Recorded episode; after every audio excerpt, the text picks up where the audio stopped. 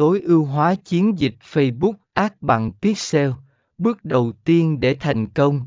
Phần 35.7 Thực hành và làm việc liên tục A. Tối ưu hóa chiến dịch là quá trình không ngừng tối ưu hóa chiến dịch quảng cáo trên Facebook sử dụng Pixel là một quá trình không ngừng, và nó đòi hỏi sự thực hành liên tục.